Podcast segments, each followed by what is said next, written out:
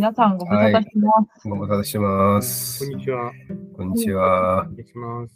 2週間空きまし2たっけ？週間ですかね。うん。ねえうんえいろいろ。また2週間の間にいろいろありましたけどありま。した。うんええ一番衝撃的なことが、この2週間でりました？一番大きな出来事あがありました。お大きな出来事というか、まあこれね、ちょっとなんか、あんまりあれかもしれない。結構ね、うん。またいろんな会社で、あれですよね、あの、組織編成とかがうん。あって、うんちょうど僕らの年代の人たちが、うん。うん、次のね、うん。まあ、あの、ステップというか、環境を探さないといけないっていう状況に、ああ、そうですか。うん、なってますねへ。うーん、うん、うん、今、全体的に、ね、そういう流れかもしれないですね、う。ん、で、僕らがね、携わってるこの業界っていうのが、結構ね、あの、シュリンクしてきてるんで、うんうんうん。うん。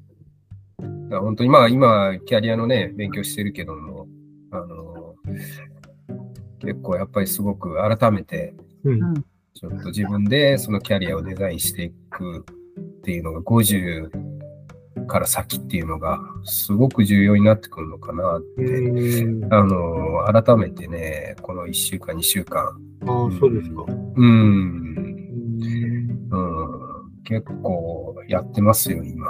ああ、そうなんですか。うん。へえ。もう問答無用でうん。50以上は、うーん。そうなんですね。うん、ダメだって。ダメって言うとあれなんですけど。自分で自分のキャリアを考えなさいと。そう、そう、いや、本当そう。うん、うんねあの、プラットフォームの時、講義受けた先生からもそういう話がありましたけども、うん、やっぱりキャリアのオーナーシップっていうのを、やっぱりしっかり取っていきなさい。はいうん、そういう話は、されてたん。で、って言ってもね、なかなかね、今、その日本のこの会社、まあ僕らがいる業界ってまだこう、いろいろこう転職っていうのが、うん。あの当たり前のうん。業界なん。ですけども、うん。まだまだ日本の企業ってうん。その柔軟性がないから、うん。そう言われてもね、じゃあ転職って結構一大事ですよね。うん、そうですね。うんうん、そうですよね。うんねえそういった方々にこうね、どうご自身が主体的にキャリアをこう経営してもらう意識づけができるかどうかってすごくやっぱ大事かなと思って。うんうんうんまあ、取るという選択肢があっても私も正直いいのかなと思うんですけど、うん一方で残るにしたって、いずれ会社員っていうやっぱ枠組みがなくなる、会社員ではなくなるっていうのがもう待ち受けてくる事実としてあって、うんうん。じゃあ、果たしてそれで、じゃあ、その後の老後っていうところ、うん。老後というかね、この、ううん、老後ですかね、そのの会社を積み上げた後の生活の仕方っていうのはどうなるのとか、なんか、私やっぱり個人的なな心境として、こう貯金を切り崩す生活って結構しんどいなってうん私は思ってて。であれば、やっぱり生活費を賄えるほどの、やっぱ収入源があった方が、うん。なんかこの老後のうのん。生活もうん。心置きなくできるんじゃないかなっていう。って考えたときに、やっぱりね、こう、多少なりとも、うん、収入が確保できるような、こう、力を身につけておく。うん。うん。うん。で、そのための事前準備っていうのが、やっぱり、うん、50代からうん。本格的に始めるっていう、ううん、それって私ね、この頃思うのは、なんかね、男性だけじゃないんじゃないかって思ってきていて、なんかその奥様、うん。まあ、あの、きっと子育てが落ち着かれていらっしゃって、でまあ、今後もしかしたら介護っていうところは入るかもしれないですけれども、まあ、その合間でも、こう、自分なりに、の老後、旦那さんが定年退職もし迎えられて、会社員じゃなくなった時の、あのー時に、その奥様も、まあ、含めて、その、自分のね、生活、生計をこう維持できるような、うんうん、準備っていうものを、なんかご夫婦揃ってできると、なんか二人ともすごくこう、その後の老後の生活っていうのが輝くというか、うんうん。うん、生き生き前向きに過ごせるんじゃないかな、なんて思うんですけど、なんかい、い、シンさんとか、こう、ポンタさんの、どうですか？ご、ご家族というか、そこら辺もしお話できる範囲内で、その、うん、うんどう捉えてらっしゃるのかなって思って、それぞれの奥様のね。ああ、うん。そうですよね。まあ、うちはどうだろうな。うーん。まあ、最近でもね、うちは前も話しましたけど、専業主婦うん。なんで、ううんん。まあ、ちょっとなんか、また、働きに行きたいっていうので、ちょっと探してて、具体的になんあの、あの、あそこに、ちょっとこの前話しにあ、本聞きに来たとか当って言ってるんで、うん、だからまあそういう、あのーまた環境を変えていくっていうふうに、あの、考えてはいるようなんですけども、うん、そうそうそう。あの、もともと働いていらっしゃったんですか？じゃあ。いやー、あの、うん、働いてた時期もありますねうん。まあ、パートですけどね。う。うんん、うん、うん。なんか就就職はどうされたんですか？就職時は、いわゆる最終学歴の後のこう就職はされて、だからししてましたね。うん。うん、まあ結婚を機にやっぱりそこはうん。やめてますし、うんあとはもうパートうんで。すよね。う。うんんうん今回あれですが、ちょっともう少しパートではなく、ちょっと本格的になんていう。まあ、うん、あの、でもやっぱりちょっとそのお金だけじゃなくて、うんうん、こういうことをやったら面白いんじゃないのかなっていう。うん、ので、まあ考えて、ちょっと仕事は探してるようなんですよね。うん。あーじゃ今回ちょっとそそこが違いがあるのかしら、うん、うん、今までと。うん。えー、なんかそういう意識が変わったのは何かあったんですかね、影響が。うーん。まあ、いろいろ、まあね、子供ももう、うん。まあ、まだ、あの、大学生はいるんですけども、うんやっぱり、えーっと、そろそろ、うん。あの、そんなにうん。家にいないんで、うん。だからまあまあ、あの、ちょっとね、自分のことも考えるようにはなってきたっていうのもあると思いますし、うん。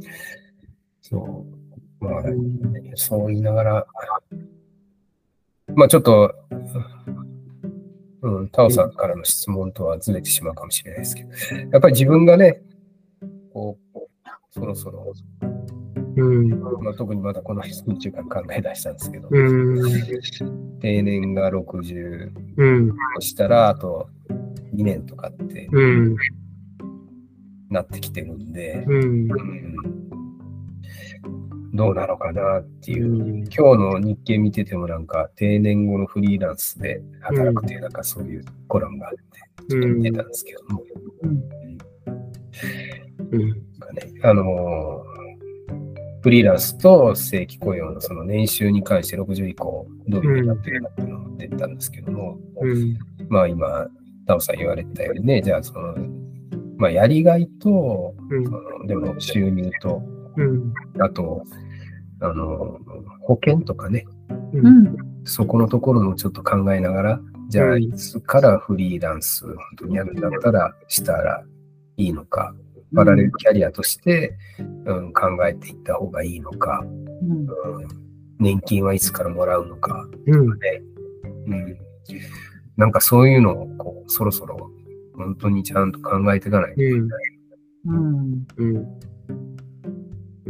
まあちょっと遅いかもしれないですけども、うん。うん。うん。遅くはないですよ。まあ、考えますよね。うん、もう日系のあれでは、まあ、65からフリーランスっっていうふうに考えるのも一つの手だっていう書いてますよね。再雇用ですね。うん。あと多分2025年には65歳になるんじゃなかったでしたっけ、定年が。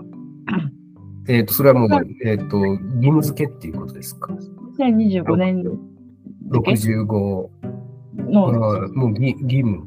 最多分義務になるんじゃないかなあー。そうなんです20あ、そうそう、25年が義務化だとあ思う。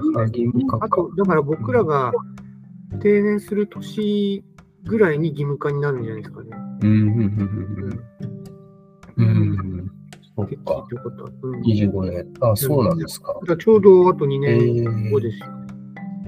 まだ元気ですもんね、やっぱり。70代の方も元気ですよ。元気だし、うんやっぱりまだ自分が、その、まあ、社会なのか人なのか、うん何かしらに持って貢献したいっていう思いの方がいらっしゃる方は、うんあの、あるやっぱり一定数必ずいるし、うん、そういった方々がね、こう、まあ、ボランティアっていう形じゃなくて、せっかくだから、こう、収入を得られるような、何かこう、ことができれば、なおさら、うん、経済、経済のね、やっぱ活性化にもつながるでしょうしね。うんうん。うん。貯金はやっぱ切り崩したりとか、そういうことやっちゃうと、やっぱね、なんだろう。そうでもこれ見てると、やっぱりね、その60歳以降、フリーランスとしてうん。働くってなったらもう、やっぱりもう100年収が 100, 100万未満っていうのが、うん。えーっと、これが何パーセントだ ?30%? うん。うんえもっとかうん、だからもう大半が 100, 100万未う満、ん。そうだとフリーランスとしたらね。うん。でやっぱりその,、そのまま正規雇用っていうか、まあ、会社に残って、いい働くんだったら、一番多いのがやっぱり300万から400万のうん。うん。ううんせめてやっぱり300万から400万、その、雇用と同等の。収入が得られるようなうん。フリーランスになっておくうん。のうん手ですよね。じゃあそうするためにはどうしたらいいかっていうのは、やっぱりもう準備、段取りをうん、うん今ね、あのーその、もう、ははい、定年なので辞めます。うんじゃあ次何しようっていうと、やっぱり。準備がない状況でしょうからね。まあ、100万っていうのも、うん。なんか納得できるかなって思うそうですよね。100万未満ですからね。と、ね、前もってう、ん。ここら辺は準備をしておく。うん。で、そう、私やっぱ思うに、本当何かしらの、まあ、資格を有しておくっていうのも一つ手だなって思います。うん。うん。うん。うん。まあ、まあでも、タオさんはね、そうやって会社作られて、うんね、始められてるので、まあ理想といえば理想だと思うんですけどね。そうですね。ありがたい環境じゃ環境だなってうん私やっぱり、あの、前の職場を辞めた一番の理由って、本当に勉強したい、勉強に時間を当てたいっていう、本当にその、もう素直なこう気持ちがポロッと最後出たのが、もう多分自分の本心なんだろうなって思うと、今じゃあそれができてるかどうかっていうと、本当できてるんですよ。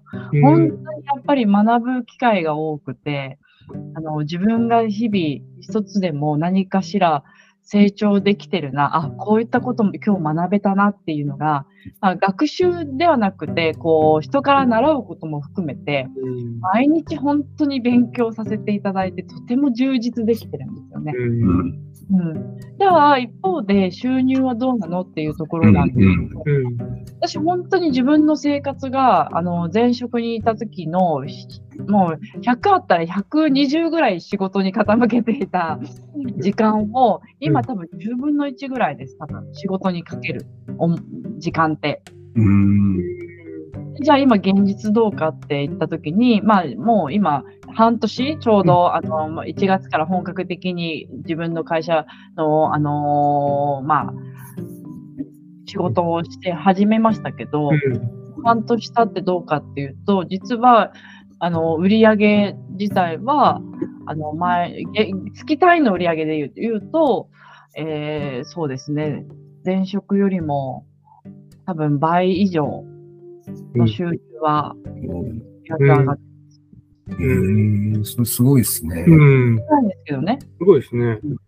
だから多分平均的なところで言うと、そんなに変わんないのかもしれないですけど、うんうん単月で言うと、倍以上の売り上げを上げてるうん。月がここ最近続くかなってういう。んうんえーで、すワークライフバランス的には、今の方がもかなりいいと。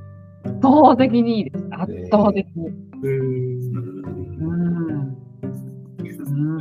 それってなかなか稀な例じゃないんですよね。いや、本当そう思います。うん。うんあれなんで、まあ、そうですね。あのー私やっぱり採用業務すごくずっと長くやってきたので、まあ、採用関連のお仕事を通して、今収入をあの得てるんですけど、うんなのでやっぱりその、のまあ、特逸してきたものを今お仕事にできているっていうのが一つポイントかもしれないですね。うんうんうんうんうん。なんかそれにしてもね、そこまでスタートからなかなか業績伸ばせるってうんないような気がしますね。うんうん、もうそれまでの半年がよようやくです、ここへ来てようやくなんですけど、うんこの半年間どうしたかっていうと、うんまあ、私もあまりその、あれですよね、あんまりお金を使ってなかったんで、まあ貯金があったので、うん。貯金は相当切り崩しました。なので、その貯貯金を切り崩す自分、その状況、心境っていうのが、なんかすごく体験したんですよね。うんうん。まあ、それでも多分私なんかはきっと、こう、胃がキリキリするほどでもなく、まあ、うん。なんとかなるかなって、大体みんな、その会社を立ち上げるには半年間はしんどいよっていうのをうん。みんな口を揃えていったんで、うん。そんなもんなんだなって思ってたから、うん。あんまりそこに対してこう、胃がキリキリする感じじゃなかったですけど、でもやっぱり、その貯金を切り崩した生活と、今のように収入を得て、あの、生活してるん、なんだろう、気持ちはやっぱ違いますよね。うんうんうん。うん。うん。なかなか、なかなかですね。うん。うん。やっぱりその人材の仕事にずっと関わってらっしゃったのが、まあやっぱり良かったん。ですね。そうですね。ありがたくもやっぱ採用っていうのが一つ自分の中でのこう、うん、うん。そうですね。なんか力として残ったというか、スキルとして残った。と、あとやっぱキャリアコンサルタントの勉強をしていて、うん。あ、どうやって採用を進めれば、あの、意思決定がしやすいのか、双双方間、企業側も、うん。候補者も、どうやったら意思決定しやすいのかっていうのが、やっぱりキャリコンの勉強を通して学べたっていうのが大きくて、で、それを体現できてる。まあ、ありがたくも企業さんはすごくポジティブに、うんうん。積極的にこうトライアルしてくださるんですね。どんどんややってみようっていうようなご企業さんなので、うん、それが本当にハマってるっていう状況です。うん。うん。うん。うまく、その、うん、やっぱり人材採用みたいなところはもともとから興味があった分野で、それを引き継いでできて、かつ自分でも勉強する環境になったから、まあそこが生きて、好きなことがもともと生きてるんですかね？そうなると。そうですね、そうですね、あのーそうですね、人事関係とか、まあ、うんに関しては、まあ、一社目の、あのー時に、その先輩が人事部に移動して、うんあいいなとはちょっと思ってたんですよね。うん自分もそういう人事系やってみたいなっていう気持ちはあったんですけど、まあ特にね、そそこにじゃあすぐにそっちに行きたいなんていう思いはまでは全くなかったですけど、うん結果的にそうなりましたね。うんなんで今。うん。すごいサクセスストーリーじゃないですかね。うんうん本当に。ねえありがたくも、うん巡り合わせなのか、本当にこう、そういうふうに流れていったかな。うんうんねえ、あの、自分、一日でその自分の時間っていうか、ね、あの、それが取れるようになっうん。たっていうのも本当に良かったですよね。今までとは違って、そこの部分っていうのは本当になんか素晴らしいなと思ってて。うんねえ本当にありがたいですね。まあ、その分ね、きっと、あのーご迷惑もね、相当かけてやめたのかもしれないですけども。うんうんうんうんうんまあ、どこで、いつのタイミングでやっぱ決断するかっていうのは、一つなんかあるうん。んですよね。うん。うん。えーやっぱ無理やりではなかったんですよね、私の場合。なんでしょう、もう、そう、そう、なんかポコって背中を押されて、こう、なんだろうな、出たというか、うんポコって、その、自分が無理やりもう今すぐに焦ってやめるっていうわけではなくて、うんじゃあ、あの、例えば、じゃあ、辞めるパターンを想定したときに、あこういうことって必要だなとか、こういうことって起こるだろうなっていうのを前もって想定をしながら、そこにその伏線を張ったっていうイメージかな。ううん。ん。うん現職に残るっていう選択肢もあるし、うん。もしかしたら新しいそのせんあの道をあうん。の選択する可能性もあるから、うん。そこに向けて伏線を張っていった。うん。うん。結果、なんかこう、岐路に立ったタイミングで、ここってこう、それがたまたまね、あの、独立の方に入ったっていう。うんうん多分準備されてたんでしょうね。うん、うんしてました。うん。うん、あの、すごくしんどかったので、うん。これを乗り越えるためにはどうしたらいいかを考えましたね。私結構やっぱ逃げるってあんまりそういった自分の中で選択肢がなくて、向き合うためにはどうしたらいいかを考えるんですよね。うん常に。うん、うんそう。これあの、まあそれだけ、あの、まあ自分の時間っていうか、ワークライフバランスっていうのをこう、取りながら、今の仕事が続けられてるっていうのは、一つは、もう一つは、今みたいにこういうリモートの環境っていうのが結構、まあ、多分コロナ禍が。あの、きっかけになってると思うんですけども、それもやっぱ一つ大きい部分なんですかね。もしこれがこういう感じじゃなかったら、うん。やっぱりオンサイトで仕事をしないといけないから、うん。ちょっとなかなか時間っていうのをうん。取れない部分もあるのかなとは思うんですけど、うんそこは良かったんですかね。そうですね。まさにおっしゃる通りですよね。あの本当に、まあ、あのー対面で会うときはちゃんと対面でも会います。うんやっぱり、その、オンラインで、あのー対応できるところであれば、オンラインで、あの、それは本当にハイブリッドで私、今、うんとしてるので、うん、うん、うん、それは本当ありがたい環境ねです。そうですここまでね。整うとは思わなかったですよね。うん、うん。うん。まあ、それまではね、そのスカイプとかっていうのありましたけそうども、そうそう。途中でこう切断そうそう、途中でなんかもう。ねえ、うん、もうここまでスムーズにオンラインで、うん、うん、つながるっていうのは、ね、うん。本当に素しい、こう、こんな恵まれた環境が。あるんだって思いますよね。うん、うん。そっか。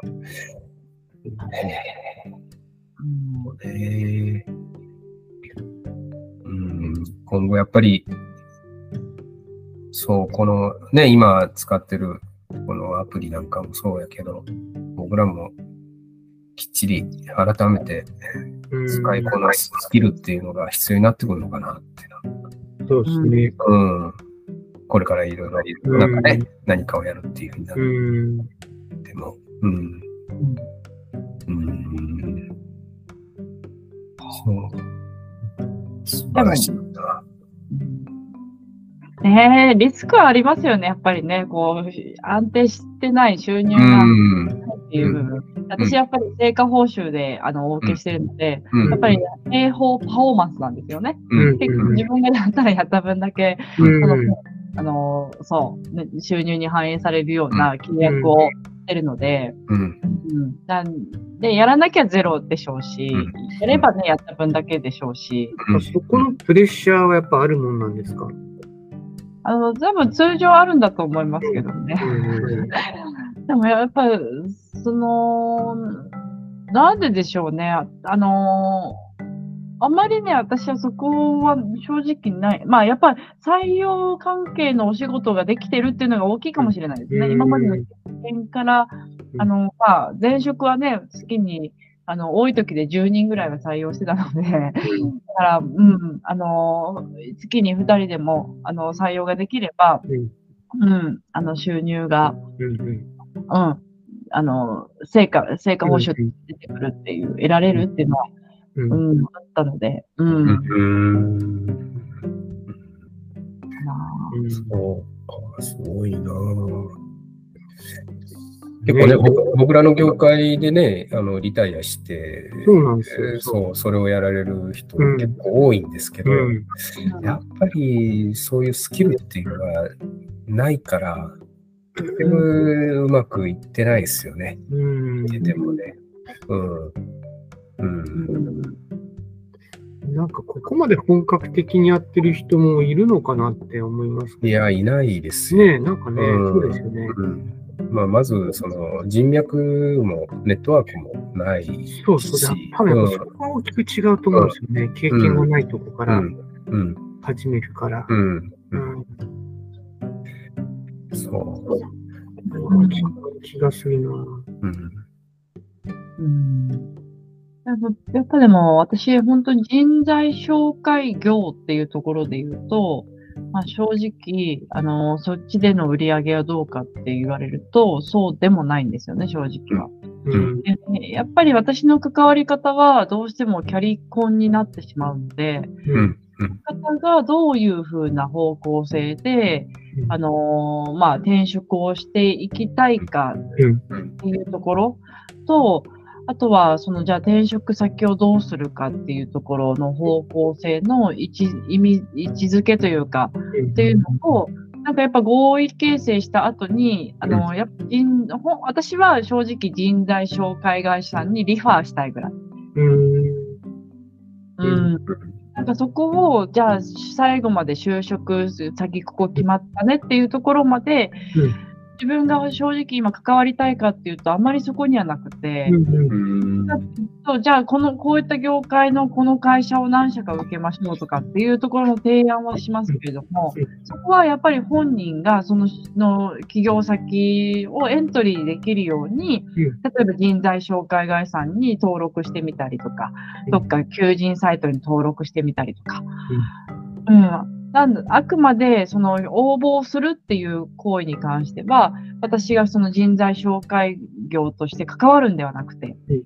本人にうん。そこはアクションしてもらって、うん。で最終的に、例えば内定通知書何通もらいました。じゃあそこの比較検討で最終的にはどこにしたらいいかっていう、まあ、そういったところの、こう、うん。あの相談対応したりとかっていうところに、なんか自分はやっぱり関わっていきたいんだなっていうのを改めて人材紹介業やってて思いましたね。うんここはね。じゃあ、うん入り口はそこから入ってくるクライアントさんが多いんですか？そうですね。多いです。あの。スカウトメッセージを送ると、まあ、転職をそこまで積極的には考えてないですけども、うんまあ、あの、ちょっと相談ししてほしいですっていう、あの、うん、方が結構多いかな。う。うんん。うん。そっか。あでも今やってることは、現実的にはそのエンドの部分までやってるっていうことそうですそうです。ただまあ、人私は今採用代行、採用代行うんのうん人材紹介業って、それもまあ、あの、各企業さんと契約を結んでやってますけれども、あの、そう、あの、人材紹介業のことに関して言うと、ちゃんとアクティビティ高くできてるかっていうと、そこはね、やっぱりどうしても面談、スカウトをして面談ってなってくると、うん。関わり方がやっぱキャリコンになってしまうんですよね。うん。はいその人材、じゃあ、その求人を紹介して、うん。あの、じゃあ、受けましょうっていうところまでに、こう、自分が、あの、熱量を持って対応できてるかっていうと、うんうんうん。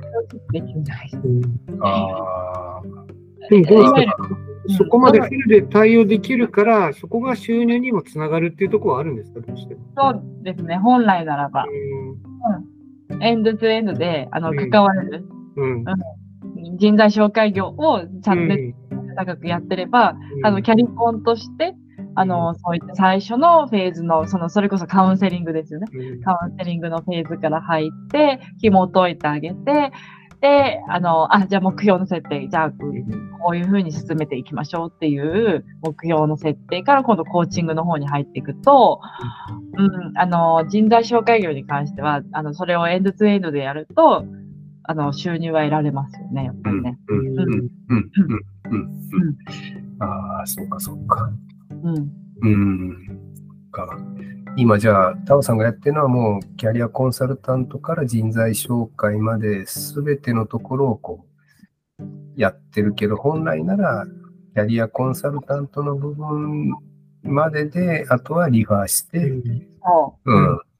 あの、人材紹介の方に紹介すると。う。うん。があの難しいっていうところです。そう。応募先、応募するっていう、うん。あの、ところ、あとは、その、できればね、あの、履歴書、職務経歴書のチェックとかっていうのは、やっぱり人材紹介会さんはプロフェッショナルなので、うん。そういうところはリファーして、うん。うんで、最終的なこう、ディシジョンのところに関しては、うん。まあ、あのうん、最後関わって、うん。うん。人材紹介会社さんも別に A、B、C っていうふうに、その求職者はあのあっていいわけで、A 社だけではなくて、A 社、B 社、C 社ってあって、うん。あとで求人サイトっていう直接応募しするとかね。うん。うん。そう。なんかいくつかの選、応募するっていうことに関してはいくつかの選択肢があっていいのかなって。うん。うん。うん。うん。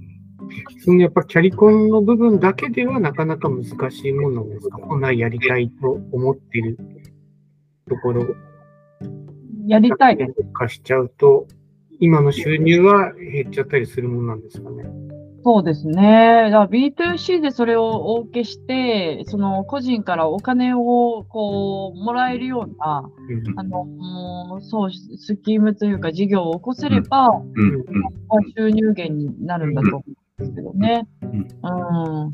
あとは紹介会社さんからもらうっていうこと。うんうんうんああ、リえっ、と、それリファーしたら、はいえっ、ん。と、その、しょまあまあ多分、えっ、と、うんと、実績報酬になると思うんですけども、えー採用されたらもらうそんな感じなんですかね。なのかしら。うんでもそうするとあれですもんね。直接応募した場合のケースはうんフリーですもんね。だからやっぱり B うんいただくようなうんスキームがあるとうんいいんだと思う。うんうんうんうん。そうそうそう。やっぱ私、その、な何回もちょっと重ねていっちゃうんですけど、転職だけが全てじゃないって正直やっぱ思ってて、うん。うん。あの転職せずにやっぱ勉強する。うん。あの、うん、もうこ、この会社での成長は見込めないっていうふうに思って転職するんではなくて、うん。じゃあ、あそのやりがいとかモチベーションをもう少しこう自分に向けてみる。うん自分の成長、自分自身の、なんつうのかな、自分自身の成長というか、それを、あの、会社に向けるんじゃなくて、自分がまた別でちゃんと見つける。うん。だからそれがやっぱりし資格取得の勉強であったりとか、うん。うん、何かしらやっぱステータス、その、会社の中の評価だけではなくて、社会的なステータスうんを、あのー認知できるというかね、周りから、ああ、こういう人なんだっていうのがこう認知できるようなステータスを得ておく。うん。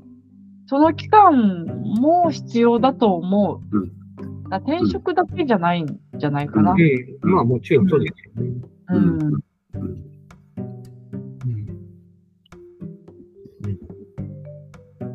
何もしないでっていうのがもったいないですよね、きっとね。うん何もせずっていう状態が。うんうんまあでも多分ね、普通のサラリーマンの人はそういう気持ちもあっても、日々の仕事に追われてできてないないという人が、まあ年を重ねれば重ねるほど多い。でそこで決断して自分の本当に勉強したいことに打ち込められているタオさんが多分、まあ、成功者なんだと思うんですけどね、うんそういう面で。うんうんできないですもん。うんそう。うんうんね、思い切っちゃいましたよね。うん。うん。そう、だから決断なんだと思うんですよね、最初には。うん。うん。勇気なんでしょうね。そうそうそう。ね。うん。ある意味だって、整形は私、ある程度ね、まあ、あの、家の中の、あえ。の貢献ししていたし、うん。にもかかわらず、うん。うん、あとやっぱ貯蓄かな。あとは私、やっぱファイナンシャルプランは絶対必要かなと思います。うよ。ん。うん。いくら自分が、あうの、そう、あの、このう、うちの家庭内ではいくらの、あの、収入が最低限必要なのかっていうのはうん、やっぱちゃんとあらかじめ把握しておけばうん、そこに向けて頑張れる。うん指標になれるから。ですよね、多分。うん。うんそう、うちのか家の家計っていくら必要なのっていう。うんうん。それが明確になってると、うん。うん。そうですね。確か相談もされたんですよね、キャリナ、そのプランナーの方もう、一生涯の方がいます。ですよね。だから、すごい強いんだなって思います。うん。うん、やっぱキャリコンとファイナンシャルプランは本当セットかなと思います。うんうん。でタオさん自身はファイナンシャルの勉強とかはされてないんでしたっけ？はい。私はね、あの、ししない予定です。ああ、そうですか。ここに、そうそその結構私はまあジェネラリストというよりも、やっぱスペシャリストを目指していきたいなと思ってるので、うんうんうんファイナンシャルプランに関してはリファーする。うんうんリファー先を探すっていう方が、自分の方が手、その方が手っ早いかな。なるほど。うんうんそうか、そうか。えー。うんそれにうちは、まあ、かみさんがいろいろ家のことやってるんですけど、そこまで細かくないんですよね。うん そういう相談しても、なんかめんどくさがって、そこがまあ、うちも専業主婦なんでずっと、うんまあ僕がじゃあ、いつまでどれぐらい稼げばいいかっていう、こういう不安がね、ずっとここ だけの話あるんで、ありますよね。ありますこよ。っちは知りたいんだけど、そこまでやるのみたいな。いつまで、そう、いつまで自分の働くんだと。そう自分の財布を調べられるみたいで嫌がるんですよね。うんうんざっくりでいいから知りたいですよね。うんうん本当に。そう。で、まあ、簡単に作ってはみたんですけど、今いろんなソフトがあるんで、うん。そうするとね、やっぱりどんどんどんどん減っていくんですよね。うん。今の貯蓄をこう切り崩していく。ああ、はいはい。じゃあ月でも10万でも20万でもあると、年金プラスそれでうん。なんとかいけるっていうのはまあ見えてうんきたんですけど、うん。うん。でもやっぱりプロに見てもらって、本当にいくら必要かとかはう、ん一回見てもらいたい。そしたら僕もじゃあ次にどういうステップを踏み出せばいいかがわかるんですけど。そう。あと、奥様にもそれを合意形成する。うん、そう。うん。プロに見てもらって、うん。奥様に、じゃあ自分は、うん。あの、これだけ稼ぐからって。うんそう全然家計簿もつけたことがないタイプなんですよね。でも頭の中にはできてるんですよ。うんうんうん、主婦としての。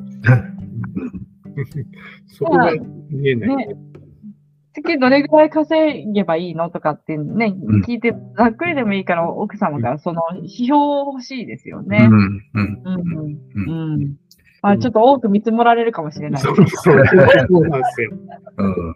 えまだそんなにって思っちゃう。うん。ね奥様も奥様で何かね、あの、本当に手離れしたときに、うん。あのー何か本当に自分が純粋にしたいこと、ね、あの、後ろめたくなく、その、お奥様も奥様で、こう、自分のご収入の中で、こう、悠々自適に、こう、ね、あのー生活できる。うん。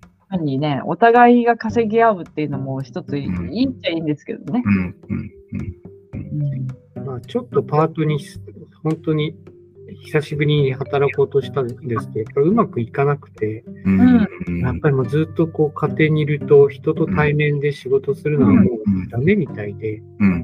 うん。でやっぱやめちゃったんですよね。うんうん。うん。だから私はもう家庭にいた方が向いてるっていうことで、あうん。んまりそこはもう、うん。うんうん。うん。季節の仕事はちょっとやらせてもらってます。うん。うんうん。